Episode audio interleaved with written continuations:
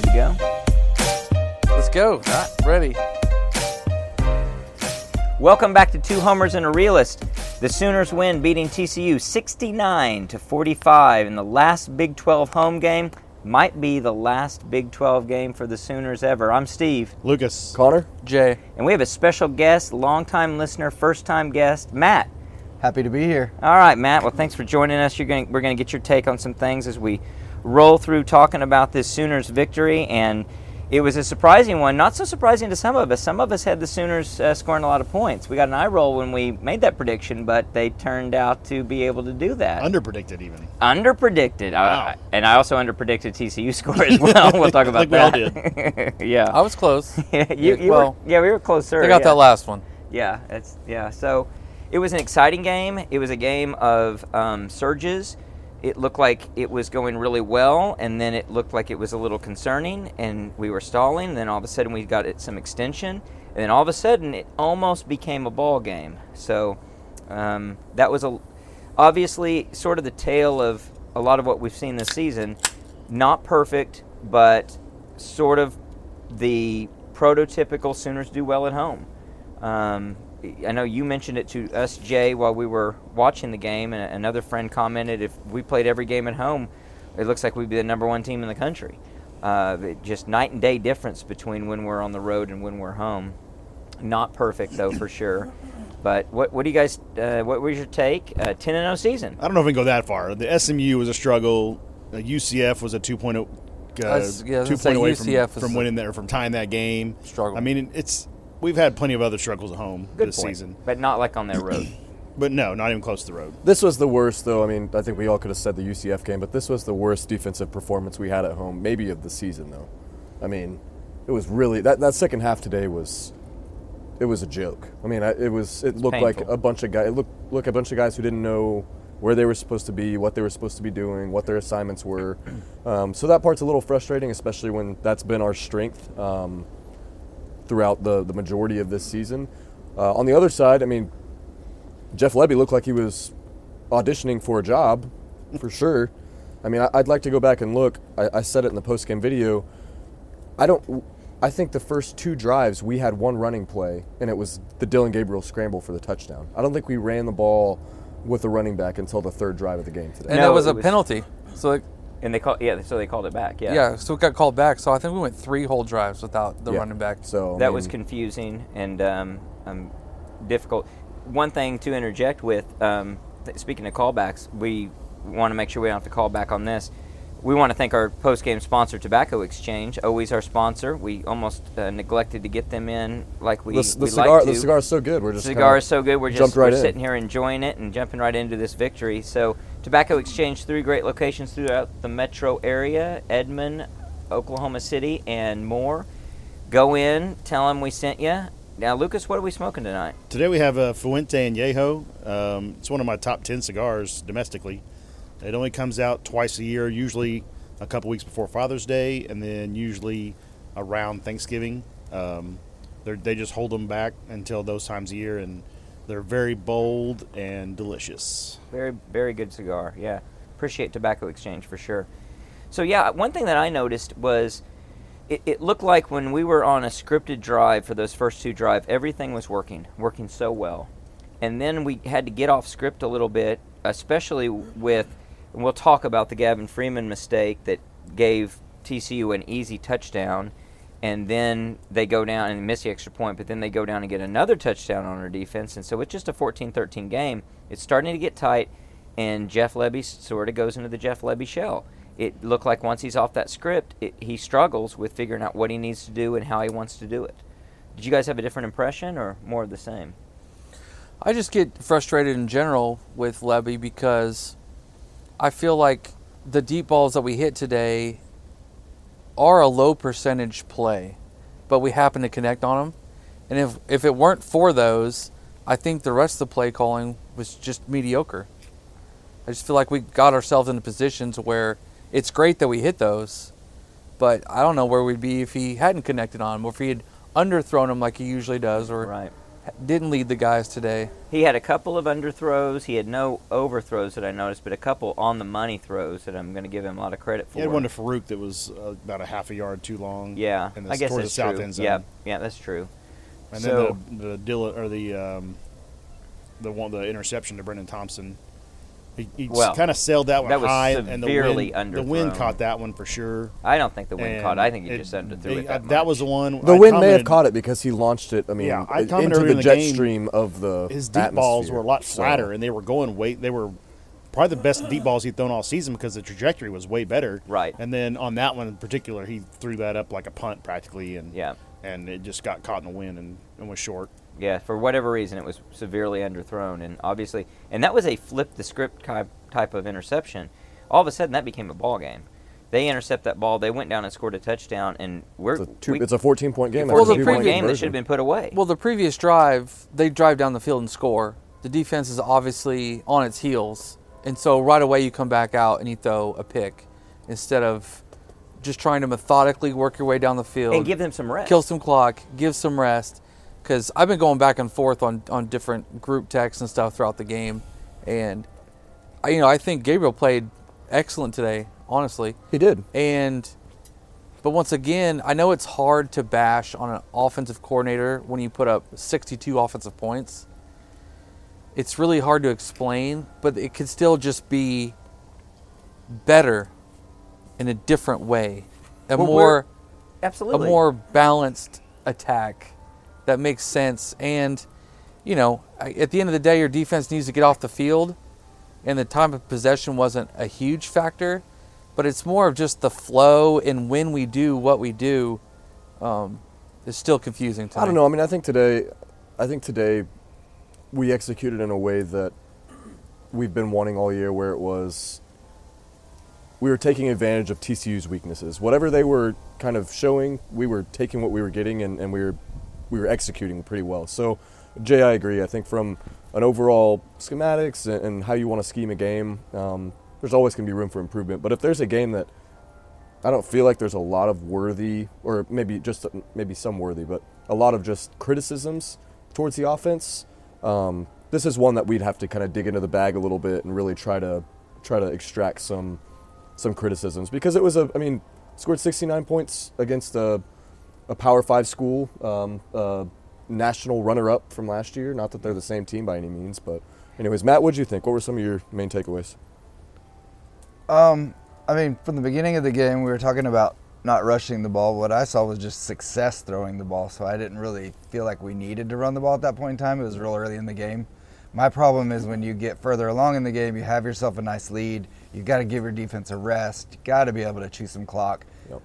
Quit hiking the ball with 25, 25 30 seconds seconds on the play clock. Yeah, exactly. Try to give them some rest. Yeah, that that is definitely something I want to get into later in terms of analyzing the the last really quarter of football, maybe even into the third quarter, but especially the last quarter, the way we were not trying to run the clock. It seemed like. Um, And the, I think the game really turned. I mean, early because the muff punt by Gavin let's talk Freeman, about that, who yeah. we've not been happy with all season. We we keep wondering he's not calling fair catches when he should, and then there's some times where he does call a fair catch, but looks like he's going to drop the ball, or he catches it over. He turns his back to the defense and catches it over his shoulder, which is a punt returner you never want to do. No. unless it's some booming 60 yard kick and you're on the run and there's guys 20 yards uh, away Right. from you, then you can maybe chance it. But the Right. rest of the time, you shouldn't be doing that. And then, so that puts the, the defense back on the field right away. inexplicably, reached down to touch the ball. Yeah. Well, that's and He was that's trying to after he save, calls. like- that's why. That's after he calls all his guys Yeah. off the ball, and like I think you're It about to bounced just it, right. yeah. He was trying to save like seven or eight yards of position, field position, maybe, but it's not worth that because Nope. the football's not round. It's not a basketball. It's not a soccer ball. The thing bounces funny, and it has for hundreds of years that we've been playing football. Well, a hundred. Uh-huh. Well, Well, instead of or waiting for the ball to come to 140. him, he dives towards it. Yep. Yeah. Yeah. So that was that was crazy. And then we, s- you know, they score a touchdown, miss the extra point, and then we get the ball. We go score, make it fourteen to six.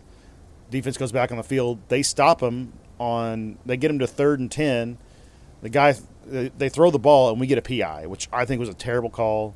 Um, watching it, it looked like our defender just kind of bodied him. Um, he was he was side Yeah. side. They were striding together, and he just kind of stepped in front and I thought him. his hands hit. I, I wasn't so upset with the call. Yeah, But I was kind of upset with the player getting. It was Dolby, right? yeah. Getting into a position where he really should have been able to. I didn't, he didn't think it have was, to do anything. I didn't think it was worthy of a call. That's Maybe. not Which called would- next year. Which would have made them Probably yeah, not. Which would have made them punt. Yeah. So so instead they they get to continue that drive and end up scoring another touchdown. But at that point, you've given them the seven the seven points from the from the Freeman muff, and then they go down the field and get seven more points. It could have been fourteen to nothing easily right there. And then we end up scoring again. I mean, this game at halftime, what was the halftime score? 35, 16. 35 16. 16. It could have easily been 41. 35 to 3. 41? Yeah. 40, We had four. We had Yeah. 40. We had 42. 42. yeah. We had 42 at half. It could have easily been 40 four- yeah, 42 to 3. Well, they probably wouldn't have kicked the field goal at that point. They probably Right. gone for it. But Right. 42 to 7 at that point Right. instead of, I mean, 42 16 still a big lead. But and then Yeah. the third quarter comes out and it looks like they made a bunch of adjustments. And defensively, we didn't. And they scored 22 points in the in the third quarter. And This they're is- a prolific uh, passing attack. yeah, this isn't like BYU. I think we yeah. just got too relaxed. in BYU, Yeah. we looked bad against a really bad offense. Today, they had a more than capable offense coming in because this the freshman they had, Hoover, has looked really good, and he's actually run the ball more in the previous games than he really didn't run today, Now, which I was surprised down. at. But I was very impressed by his ability to stay in the pocket, being hit, and still get the pass off. Yeah. God, he got so many passes that I thought for sure there's no way he gets his pass off, and it. And he's got good arm talent. I mean- he does. So um, you just can't do that against a team that's talented like that, especially someone with a passing threat, because obviously they can score really quick uh, and in bunches, which they did, and make it a game or almost make it a game. It's it's kind of hard to say was it a game, was it not? It sure felt like it was a game a couple times. We Yeah. were only up by 14. We know how things go. There was a lot of clock left, and it really should have been, even at 42 to 16, it should be put away. Yeah. You really shouldn't have to worry in the second And we got the ball to start the half. Yeah. Back to the Gavin Freeman. So not to knock the kid, but all we heard in the preseason was how terrific he was, and I'm sorry, it just hasn't panned out. He did one thing this year. I mean, in my opinion, is the is the punt return. I mean, The- the very the, first. very first punt return. First time he touched the ball this season was his leaps and bounds best play of the season. Almost the worst thing that could have happened, because then it was like, this is what you do, kid, and you can do it every time. So I, when you get to the end of the season, I was thinking about this in terms of Dillon Gabriel's shortcomings and some of the things we saw to Dillon Gabriel today, and, and I'm going to get back to eventually talk about the snapping the ball too early and, and put it in the same group of, of complaints. At the end of the season, you've got to blame coaching.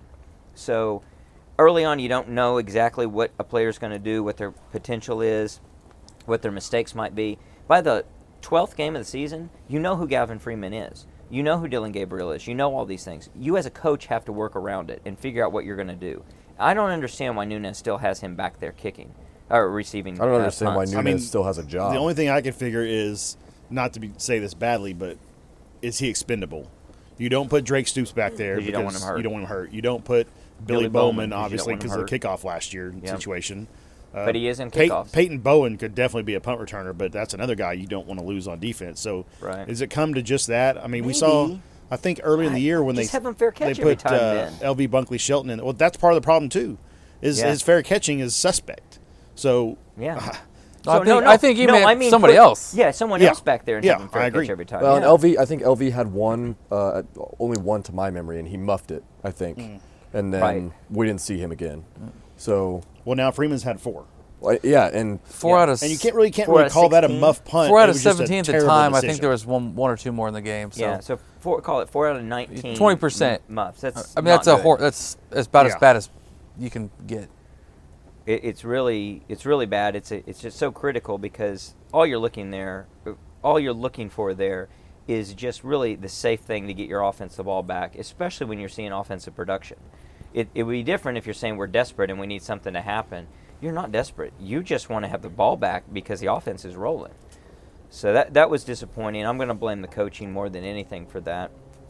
And that'll be interesting to see in the offseason what happens with Nunez. Uh, does he keep his job or does something change? we've got other potential job changes that we keep hearing rumors about with Jeff Lebby and uh, Mississippi State's been all over the news. We're here to break it that we have no, we don't have any special news, but it'll be really interesting to see in the coming days or week plus if an announcement's made we all suspect that they're not going to do anything until we know for sure OU's not in the championship game. Um, it'd be real surprising, but not unpre- unprecedented to have him be announced before a game like that. But if we are in the championship game, it'd be probably better for team distraction that that news doesn't come out until after that. Um, if indeed he is getting another job, that real, really remains to be seen. I'm, that's the rumor mill right now in the grapevine, but there's nothing definitive by any means. Um, well, let's talk about uh, one thing to give some accolades to, which is Billy Bowman. So he had three pick sixes on the season, including one today. Tremendous effort. He uh, cuts back across the field to keep it alive. It really reminded me of another number two in the 2000 season against Nebraska. Um, so uh, Derrick Strait intercepts, and he did a, a, cu- a cut back across the field in that same same direction, same end zone, and everything, and get to get into the end zone for a touchdown. But Billy Bowman, as far as we know, no one in OU history has had three pick sixes for touchdowns. Um, and I, I don't know if anyone's officially looked back to see if that's happened, but that's pretty awesome. I'm sure Hauk will re- uh, release something if it's a if it's a record. even if it just ties a record, that's pretty awesome.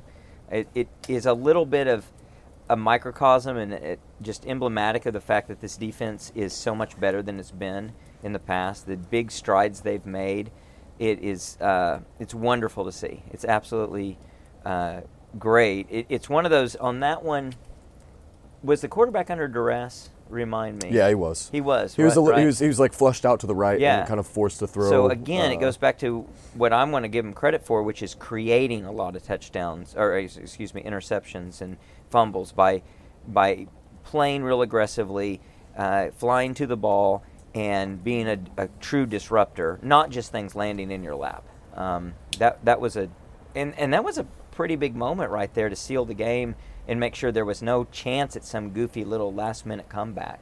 So that was that was impressive. What other things about the defense impressed you guys? Uh, I think we got a lot of pressure. Still didn't get home, but he was definitely under duress all day. And when you're facing a young quarterback, if you're trying to speed up his clock and his timing, um, that can't do anything but help you. So just imagine if we didn't have any pressure, they they would have had Oh, 900 yards. I have no idea, but um, and they didn't have that many yards actually. They only had like 400 something. We dialed up some pretty good blitzes. I feel like in this game too. I thought so too. Um, again, they had surprising. uh, that we couldn't- 520, so that's a lot of yards. That is a lot of yards. They, they got a lot in the in the fourth quarter. I, I guess I looked at it when it was I think the third still some was a lot time left. Yeah, maybe I looked at it then. The the strip sack was or the yeah well I guess it was a strip sack that was pretty awesome. It didn't uh, result in a pure turnover. They they bounced right to an offensive lineman, but that was awesome to get around and, and perfectly put your hand on the football as well as tackle the quarterback. That was really impressive. Uh, I thought Stutzman played pretty well. Um, thinking about the defense, we look at guys like Billy Bowman and Stutzman, do we look at guys that we think are coming back? Well, it's actually it's a good segue. I mean, there's uh, Bob Przybylo released uh, the list of seniors who could come back. Some notable names on there: uh, Trace Ford, uh, DG. Obviously, we've gone over that. Um, Jacob Lacey at D tackle, Key Lawrence, Marcus Major, uh, Rame, uh, Da'Jon Terry, and uh, believe it or not, Woodi Washington. So, a Wow. few names there that I think I'd like to see move on, but um, some also ones that I'd, yeah. I'd love to see stay. Like De- Da'Jon Terry, you come back and develop for another year on that interior line. He's been a force, same with Lacey. and same with Yep. Lacey. So um, we'll see. I mean, I'd love to see a couple of those guys uh, go be successful, whether it's in the, the NFL or, or on another team. And I'd love to see a couple come back and, and possibly uh, rein in the, the SEC uh, with us for the first year. Well, one guy who definitely won't be coming back, I guess, is Drake Stoops. So Drake Stoops today, 12 catches, tying his, his own personal record, um, 125 yards and a touchdown, and was touchdown that was fought for. That was awesome. That one of those catches late uh, in the third quarter there, tippy toes, and, and uh, Ava, I think you said that that was sort of a debut for his NFL um, uh, kind of a, uh, Tenure, yeah. tape. With both feet. Both feet in bounds, so beautiful, tippy toes. He just is a fighter. Um, he went out at one point. It was in the, I guess it was in the fourth quarter. and it was that deep ball that, or a, a, a relatively deep catch that he fought on the sidelines for and was out about the five yard line or so. And he immediately took his helmet off, and uh, uh, we said, "Is he tired?" I said, "Yeah, he's tired of putting this whole team on his shoulders and making it work."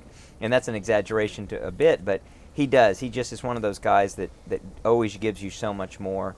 Love to see it. Obviously, love the the whole story with Stoops and uh, being the coach's son. But he's just a great player, no matter what. I really hope that he can find s- some opportunities at the next level. I think he's the kind of guy that could be a real contributor to a team. Uh, gonna miss him for sure. That was pretty cool. Don Key Award winner. Don Key Award winner, along with Woodi Washington and I'm blanking. Dillon Gabriel. Dillon Gabriel. How do we feel about the multiple players getting the most prestigious award that OU has to offer? You know, I've never been a fan, with one exception, when they did it in 1999, which was the first time it had ever been done, and they awarded all the seniors because that, that class had been through so much with the John Blake years and everything. And then the 2000 was sort of like I get it still because it's a holdover from that, and they had done they accomplished so much with an undefeated season. But they've done it back and forth. I think they gave all the seniors again, like in 2003 or something, if memory serves. But I may be making that up. They've definitely given multiple players. I'm a little, I don't know. I can see a, a case for a couple, but sometimes it's just like you're you're not willing to make the tough decision and just give the award to the guy you think should get the award. And at some point, you just got to make a decision about that kind of Nick stuff. Nick Saban doesn't give that award to three people, I bet. So Good question. What do you guys think? Yeah, I agree. I, I think it should have just been Drake by himself. Um, I mean, Dillon Gabriel, I wouldn't say saved the program, but obviously when you're you lose Caleb and you're scrambling to bring somebody in because you don't really have anything on the bench, you know, coming in and, and being the two year starter is pretty impressive. Um, and then Woodi, I mean, Woodi's been pretty solid since he's been here, but I mean, it's it's a career award for essentially your dedication to the university. So it, it should have been just Drake for me. I think so too. Um, and we don't know the off the field stuff. They're supposed to, you know, off the field is supposed to enter into it. We we do know a little bit about Drake Stoops and know that he probably earned it as much off the field as on the field. But you don't know what a leader in the locker room these other guys are and everything they do. So give them some slack that maybe they know something we don't know.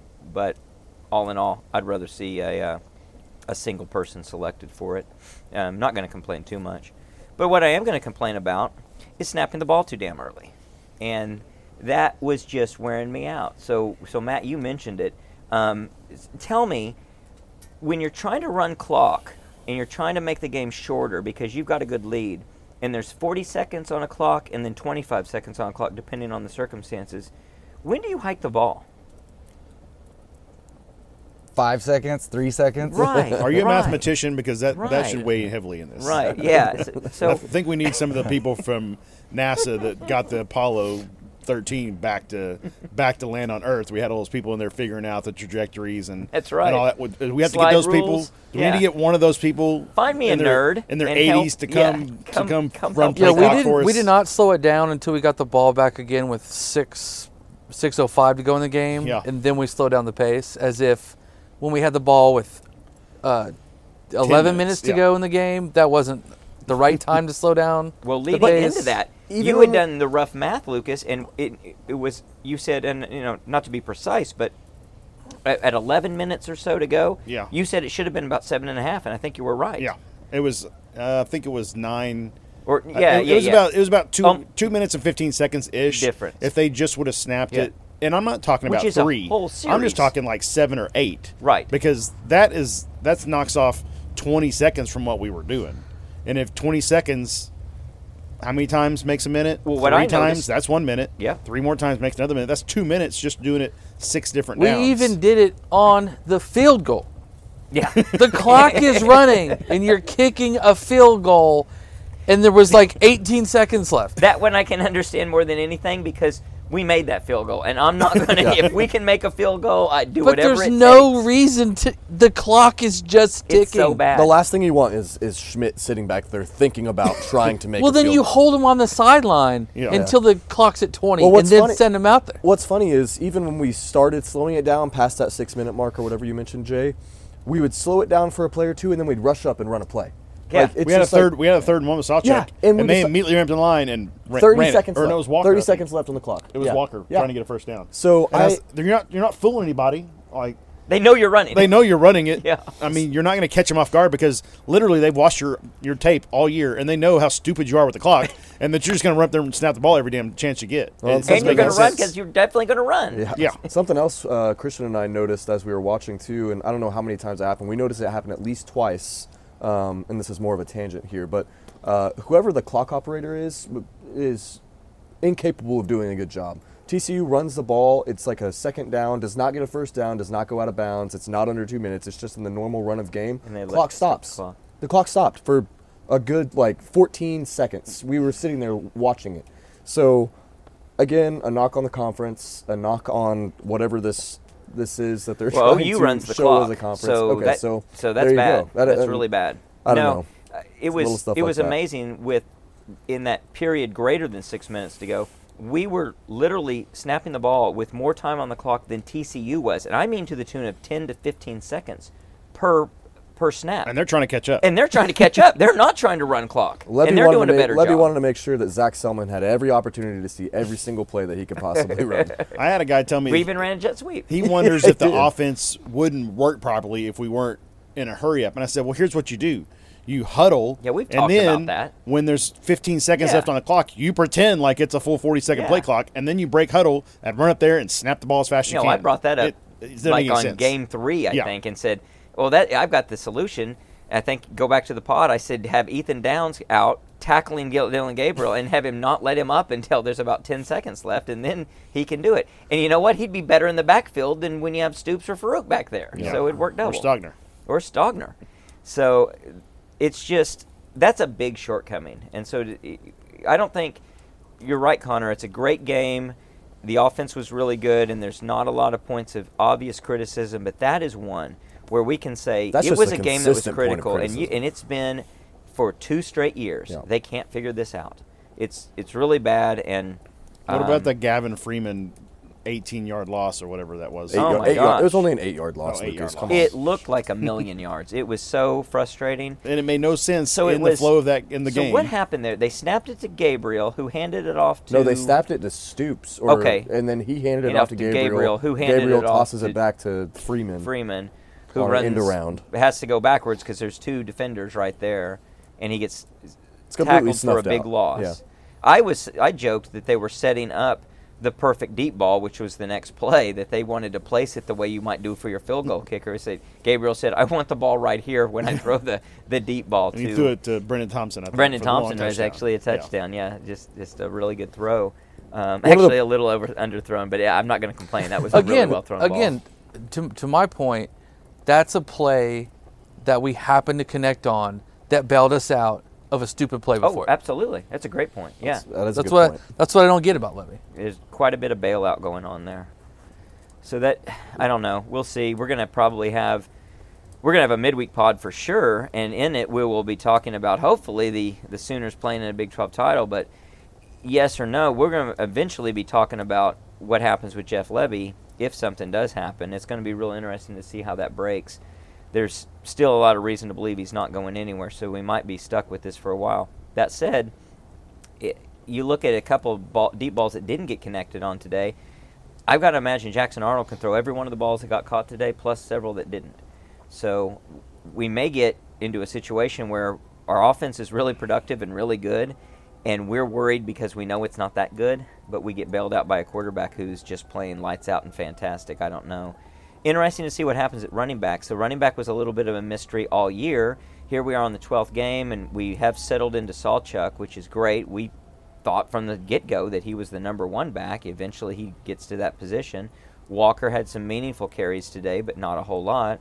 Barnes got in for one carry, and then who think was it two- that got two in carries. or two carries? Who got in for one carry? The Uh, kid from uh, kid from Washington who transferred last Yeah, year. I forget yeah. how to pronounce his name. Emeka So we- Megwa. Yeah. Emeka, So we've yeah. got a lot of uh, kind of confusion about what's happening at running back. We've got some big recruits coming in.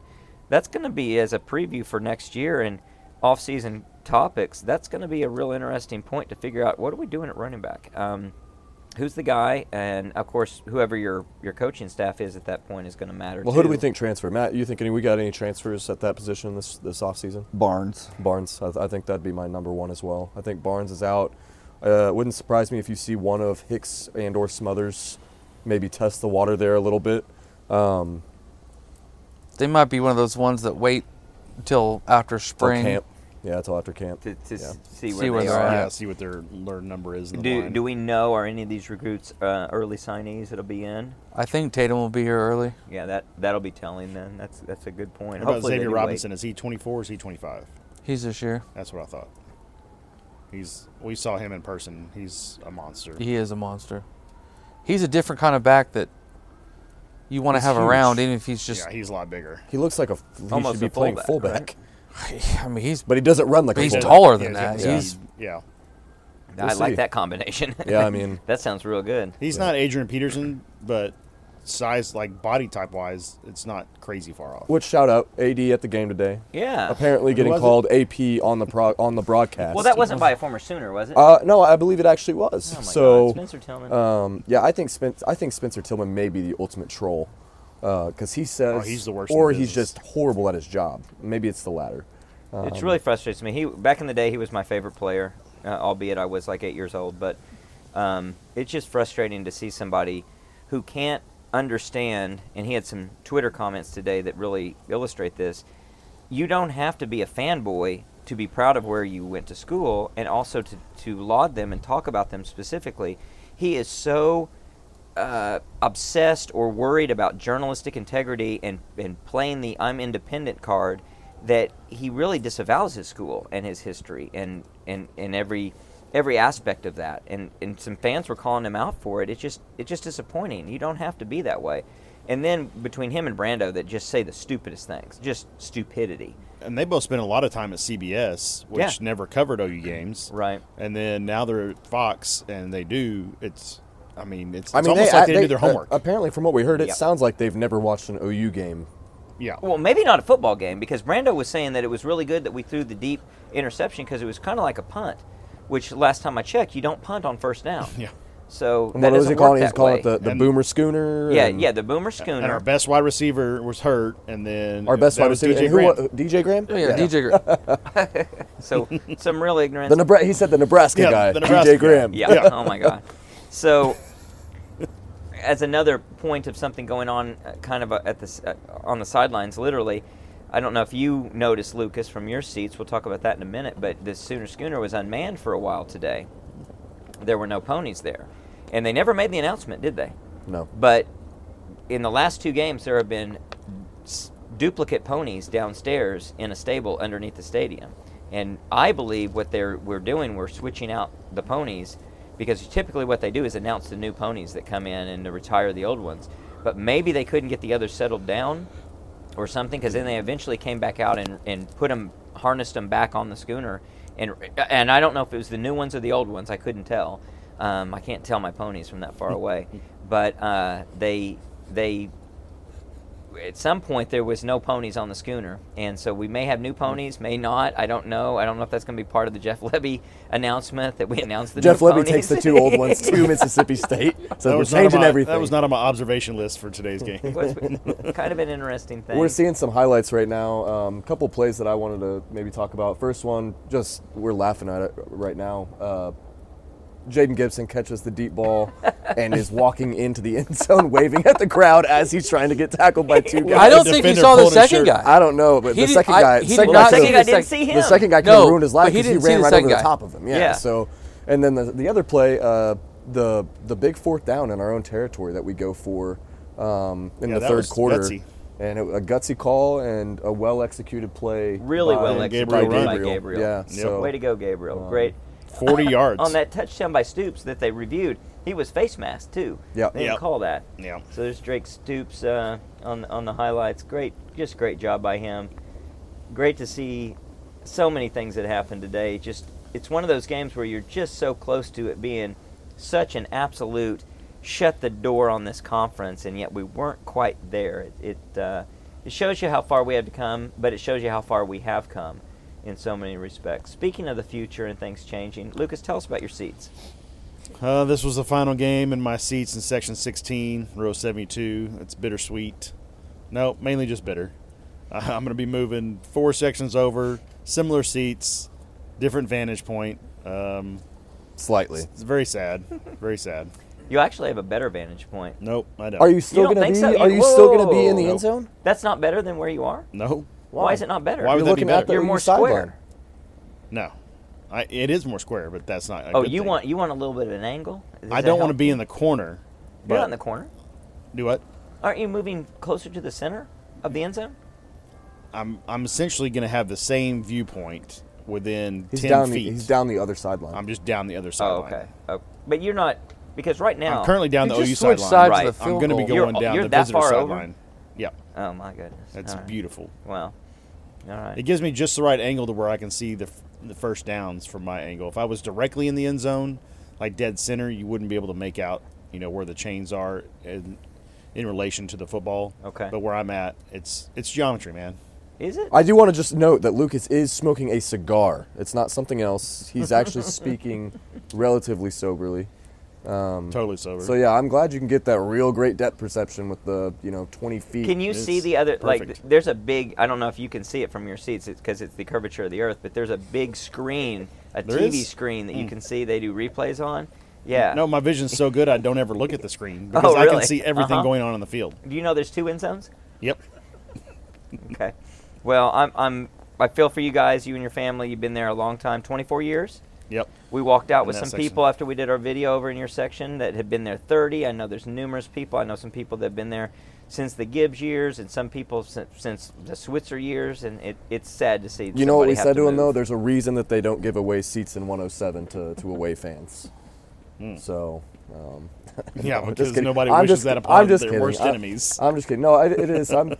I'm sad your dad had to miss today. Uh, Yep. Shout out to, to Shout Mike out to my and dad. Yeah. Um, hope he's feeling better, but uh, hopefully Steve brought it up after. Maybe uh, maybe the new seats bring Good luck. some some good luck and some some wins, some Yeah. Yeah, maybe. national title or two some, or nine. some new titles. Well, we got some- one in kind that or section. another. So yeah, one in the section, but not in the seats. So let's. so get Matt, couple Matt, what do you prefer? You prefer the where's your preferred seat if you had to say? Uh, well, when I was uh, in the band and marching in the Pride, that was my preferred seat. Um, but What'd you now, play? d- trumpet. Trumpet. Yeah. You, you seem like a tuba guy, but okay. How do you Oh, feel about the state of the How do you feel about the state of the pride now? I think they're they're they're doing all right right now. Yeah. They they had a few rough years. About I don't know. I enjoyed the years I ago. enjoyed the SpongeBob SquarePants uh, performance at half today. I'm not a big fan was- of SpongeBob. But um, but no, I don't have season tickets, so any any seat inside the stadium is good for in me seat right where now. you're watching the game. I Can you still play Boomer that. Sooner by memory? Yes. Oh, nice. Yeah. I actually marched uh, Bula in the alumni band. Oh, la- did you? Last season. Oh, not that's nice. but Pretty sweet. Well, man, we may need to get some uh, get you and some other connections from the past. on. Absolutely. Oh, it'd be Get some. Pride members on here. Yep. That'd be very cool. We'll do, an ode to, an ode to the pride. Thank you for your service. Yeah, Yeah, that's pretty cool. Appreciate That's, that. that's awesome.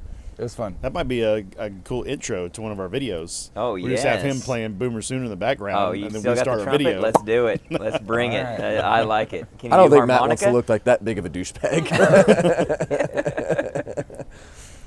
Well, um, it is it is bittersweet for sure. We'll see. It's kind of new things ahead. So let me ask you about new things ahead. So we had some complaints about um, the stadium and the experience this year. Uh, we had complaints about tailgating. It, it looks like they're working on it. What do you guys think? Are we gonna here we close the chapter on OU home games in the Big 12 and about to open the the, the chapters on uh, SEC home games? Do we think things are going to improve? You had a bad concession experience today, Jay. I don't want you to have to recall it. I don't want flashbacks, but I know that you uh, waited a long time to get your concessions. Yeah, I went went down with 10 minutes to go at the halftime, and I got back to my seat with 3:54 left to go in the third quarter. And you just went down that ramp, which is just 20 feet away. 20 feet away. Yeah, Why didn't you go down when there's 20 minutes left to halftime when the halftime starts? You're blaming the victim. because No, but you- you- you everybody spent 10 was minutes going not there. getting in line to so I was start. like, okay, I'll wait 10, 15 minutes, and then the kids are starving to death, and it's like, okay, I'll just go now because I think I'll get back. I knew I was going to miss five minutes of the third Kickoff. quarter. Yeah. Because you just can't do anything in that stadium in 10 Yeah. minutes or less? I don't know. Uh, wait a second, Elise. I went down and got you and Max um, some ice cream of the future, and I didn't travel in time. How long did it take me? Like two minutes. I went. I had to go all the way down to the very bottom and all the way up. So I, I maybe you're doing it wrong. I'm with Lucas. I don't know. yeah. You know, you definitely do it wrong because now you can sit in your seat and get your phone out and place an order, and they will bring Oh, it to you. whoa, wow. It's like an Uber Eats in the stadium. I think that not all of us make I Uber think Eats that type was money. a special circumstance with people losing their seats and saying, "Hey, we, I don't think we will was. deliver for this one game." So No, I think I think on a on a more serious note, I don't know that they'll make changes or improve anything until there's just massive backlash from all the SEC road teams next year. I think you're probably fans. right. I think it's two. I, I think it's a combination of two things. I've always had a conspiracy theory about it a little bit. I think that they are waiting to make it good when they can make it perfect, and they're not going to make it good because they're afraid we'll get self we'll get satisfied with just better, and they want it to be the dream stadium that they want to build. And so I think they're waiting to have us do the next phases of everything they want to accomplish. And that really frustrates me that they could make marginal improvements and still get the better stadium they want down the road with the really big renovations. But I don't think they're going to do those until they have the funding and everything in place. And so it's nothing or everything in their point of view. And I think you're right. I think it's going to take a lot of backlash and a lot of negative reviews and, and other things that, that uh, come from opposing fans that travel, as well as just fans that, that start to demand more um, and maybe get eventually listened to. But I- I'm with you, Jay. I, I'm, I'm kind of cynical. I don't think they're going to make big improvements anytime soon. I don't either. I mean, there, there seems no intention to do so. Um, I think that the what do they call them? The, the water monsters. Is is that Yeah. what they call them? Yeah, The- the yeah, massive- yeah. I, I think The that's probably about tubs. as good as it's going to get for a while. And, that- and that's like bare minimum what you have to do for like you know and not human only that, rights or not only that, the water monsters run out of water. we don't refill them after they're after they're gone. So um, we'll see. I hope it's not a big point of contention with some of these SEC um, teams coming in. But from what we've heard, from what we've seen at other lesser stadiums than ours, um, we will be a step down from from a lot of these teams that are going to be coming to Norman next year. What is lacking compared to other stadiums that have a better fan experience? Wow. So how long you got? Um, I, I would gotta- say I'm gonna step In in quick. generalities. I we've hosted in the last 15 years Tennessee, uh, Florida State, Miami, Ohio State, Ohio Notre Dame. State, Notre Dame. You know, go a bit further back, you've got Alabama. I never heard any com- any fans complain, visiting fans complain about their game day experience at OU. So personally, we all have our set schedule of what we do when we leave, when we go to the stadium.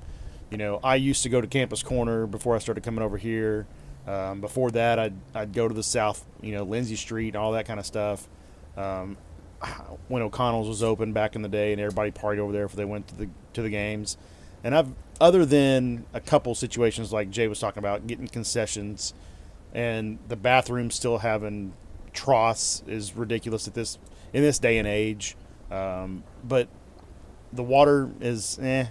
You know, they tried this year with the, bringing those big water monster tubs out, but I don't think it's that bad. And yes, they there are some improvements be made, but I don't feel like we're seriously lacking behind the places we've been: Ohio State, Tennessee, UCLA. Um, you know, it, it's not that different in the places that I've been. I'll say that I think it is. Here's here's the. I'm not an apologist for it, like Lucas is. Uh, You're right. We probably do get a little too critical, but here's the things that I would say, and I'm going to talk as quickly as I can through the entire experience. When we try to get into the stadium, it is like you're trying to board a flight in the most hostile airport in the world. And I'm sorry, that's just not the experience. That's not the situation. It is not the terrorist target that everyone wants it to be.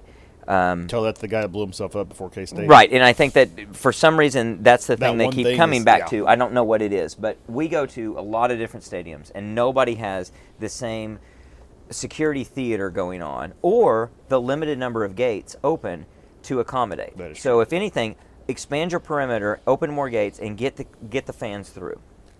Once you're in, our choices of what to eat and drink are very limited and very different by area. So, in areas that they've renovated recently, like the south end zone and before that the um, east uh, sideline are much much better than other areas of the stadium, the older areas of the stadium. They need to improve that drastically. When we're in the upper west end, uh, upper west, uh, the west side upper deck, that still has the same limited number of concession stands that they've always had. They have a volunteer crew, which I'm sorry, nothing against volunteers, but it shouldn't be a volunteer experience. I feel like that should be a professionally thing, run thing through the university or vetted through the university, and that should be done much more efficiently. They're not just it is. volunteers; they're children. a Yeah, they're, the they're young kids. I mean, yeah. they're kids. there there's no rhyme or reason to the lines. There's no understanding of how to move people through. They just don't have a lot of experience with it. The bathroom situation is very difficult. It's not troughs up where i am but it is the logistics of it are, are messed up. It's not well placed not well not well organized. Um, the the fact that they run out of things in key times like this is the first time they haven't run out well i don't know maybe they did but they almost always run out of hot chocolate in the cold games and run out of water in the hot games that's un- that's inexcusable Went and to- you have to make your own hot chocolate. and chocolate. you have to make your own hot chocolate which makes no Yeah, sense we went to one today at halftime. I was at one concession, and luckily I wasn't trying to get food. They were completely cleared out of every single food item they had: popcorn, hot dogs, pretzels, everything you, everything that they were advertising they sold. They did not have. All they had was fountain drinks and hot chocolate. And you can maybe say, well, it's the last game of the year. Maybe they didn't want to overorder, but there's basketball. All the stuff that they sell, Everything you can yeah, sell again. Oh. You can move the popcorn and the and the hot dogs I'm and not the giving them freezer. You can move that stuff to the basketball. I'm not giving them any grace on that. For the prices they charge, and I don't, I don't begrudge them for charging high prices. But the point of high prices is then it's available. You can't have it both ways. If it's going to be high prices, it needs to be available. And and they're in this world of high prices and no availability. That's really frustrating. Um, I have a thought about the entry that, that Uh-huh. something we really haven't thought about when we go to other stadiums, and that is our south end zone is completely blocked off. The practice fields are over there, Right. So you have no entries in the direct south.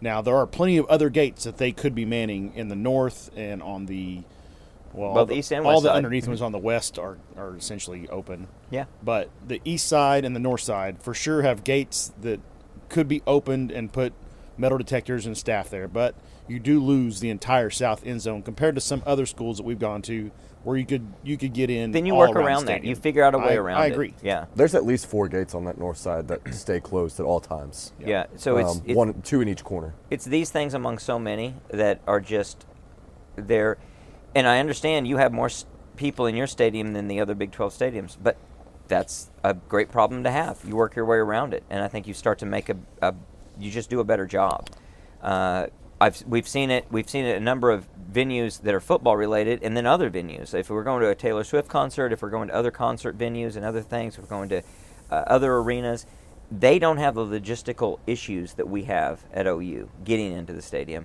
and they don't have the logistical issues when it comes to the concession stand and everything else. So I think all of those things could be improved. I know they want to do major renovations to really the entire north end zone as well as the press box, upper deck, all that. Yes, great. Let's get there.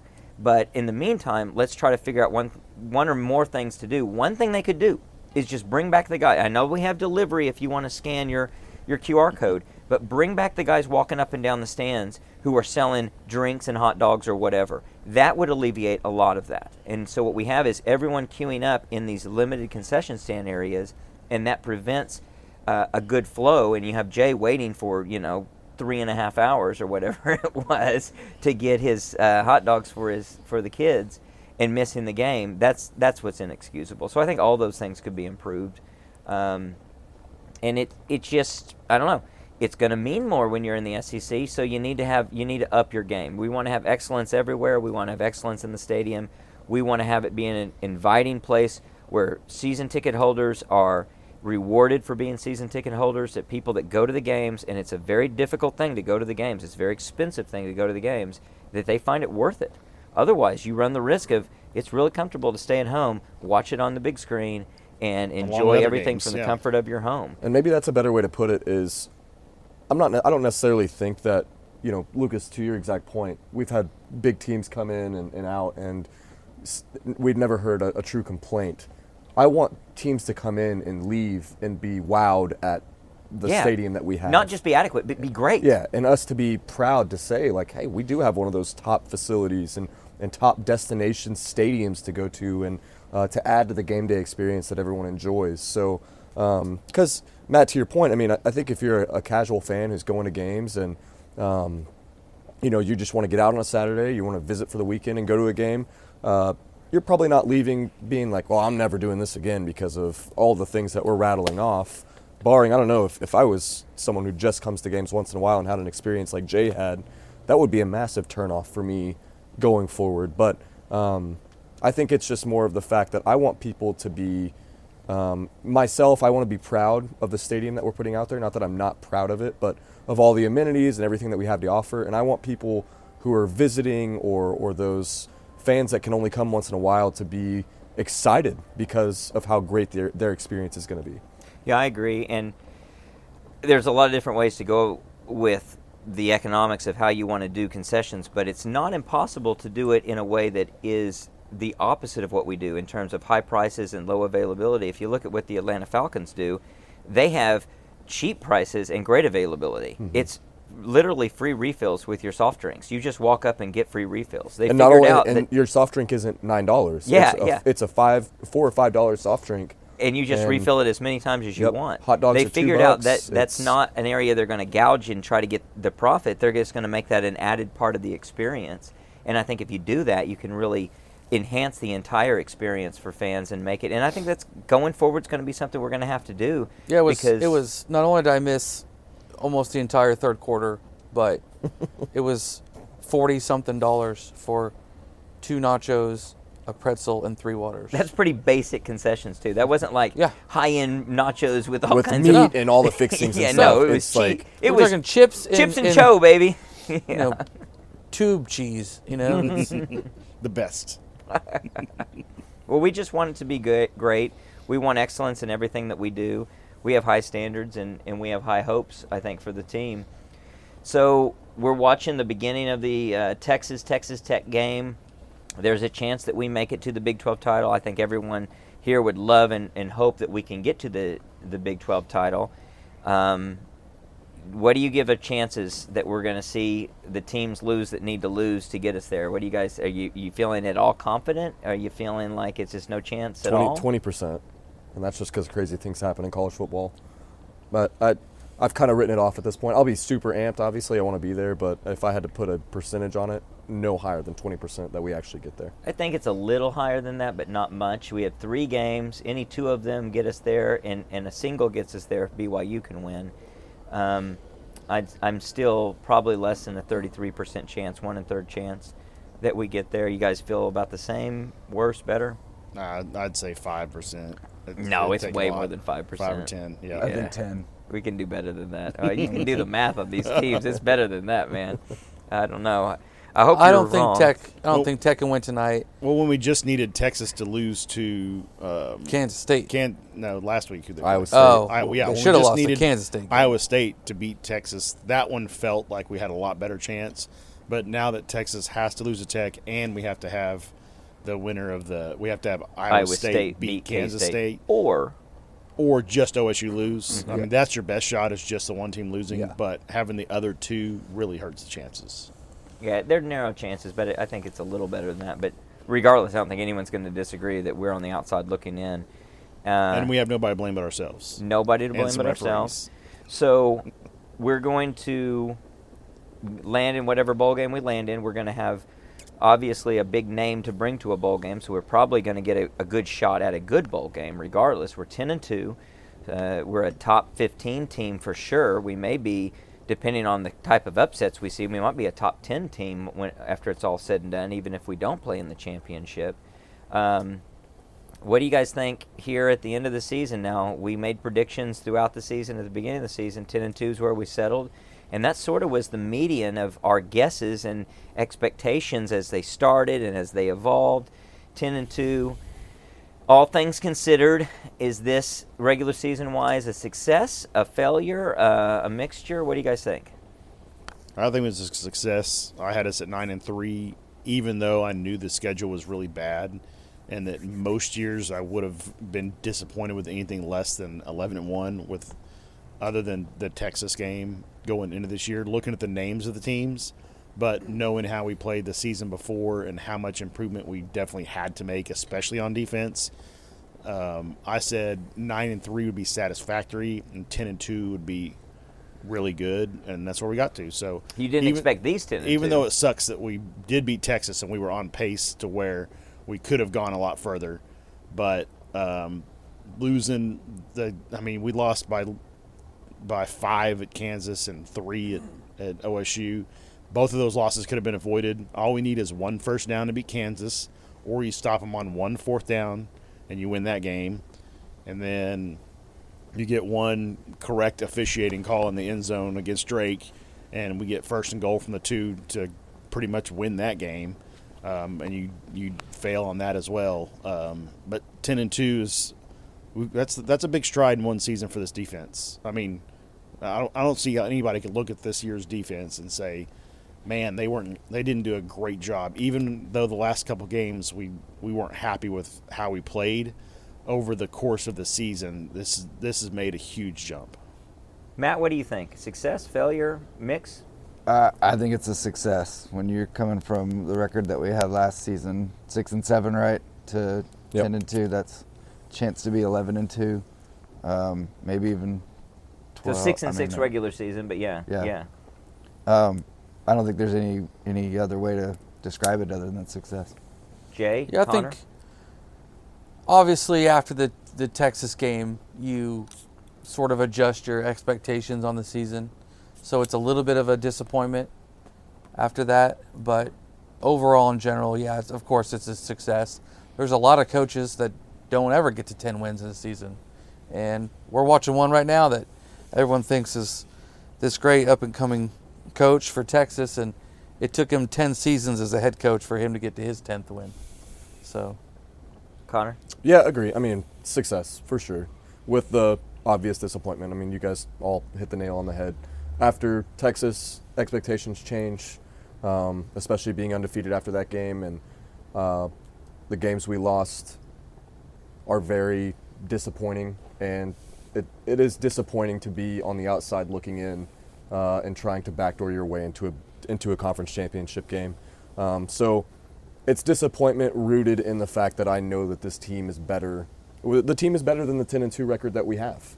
Um, and, you know, a few things fall here and, and there. We, we're 12 and 0, and we're not just looking at going to Arlington next weekend. We're looking at we win in Arlington, we're, we're making our, our a trip to the, the college football playoffs. So, um, and I think those expectations after the, the Texas game that we set um, when all of us said that there's no reason we shouldn't go 12 and 0. There's no reason that this team should not be 12 and 0 right now um, with the games we lost. Um, so a successful season with, in, in my opinion, it's not even mild. It's it's a heavy amount of disappointment with with where we're at right now because I know for a fact that this team should be a sure in for the uh, for the title game next week. I totally agree. I think all you guys just nail it. It's a huge success. And here's how big of a success it, it is. We're 10 and 2, which is a great turnaround, like you point out, Matt, from where we were last year to where we are today. We beat the toughest opponent on our schedule, Texas, in the biggest game on our schedule. Obviously, the big rival, everything that, that goes with that. And what we're talking about is disappointment that we didn't achieve what we now realize we could achieve because of how good we actually are. And it was all by our own doing. It wasn't like we needed things to fall our way. We didn't need a couple lucky breaks. We didn't need a bounce of the football. We just needed to play the game we're capable of playing and we could get there. And so, in the same respect that we have huge disappointment because we know we could be better, that's how good we are and how big of a success it is and how big of a turnaround it's been to be in a position where 10 and 2 we're even having like a discussion that it's a dis- disappointment. Normally you'd be saying this is wow put a banner up. This is amazing. But it's not for ou football.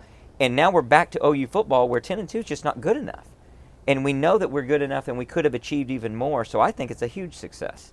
Um, getting back to where we are it is a we've made a, a leap to a new plateau and we hope to make another leap to a higher one. But i'm i think the way we have to step back from it and say all in all it is a big big success even though gosh we had it right in front of us we could have done so much more we could be going to arlington looking for our 15th title and it may still happen Um, that's another, I guess, aspect of how it's a success that we're still in the hunt where a lot of teams are completely out of it.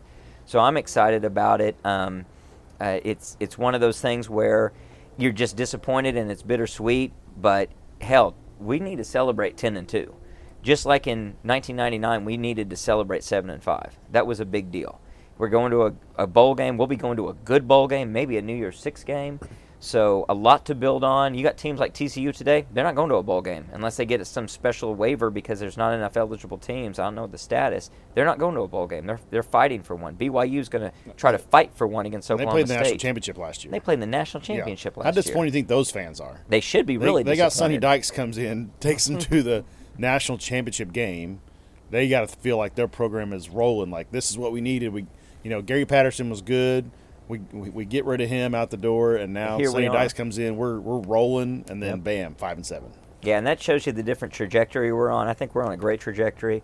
I'm very, very positive on it.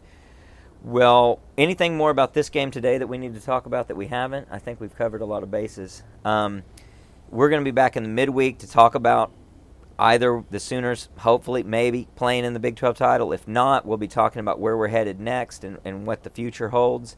I think that the future's bright, and we're going to have a, a lot to talk about in the coming weeks. We're going to we're going to be talking about the bowl games and the national championship and all that. And I, I will just predict a little bit of disappointment, saying, "Wow, we're better in that team. We're better in that team. We could have been better in that team." We're gonna be if we're not in the Big 12 title, we're gonna be watching a couple teams that we one of them that we beat, and the other that we d- damn sure know we could have beaten. Um, and so that's all a good thing in the long run. It's just bitter and tough in the in the short run. Well, until then, Boomer. Sooner.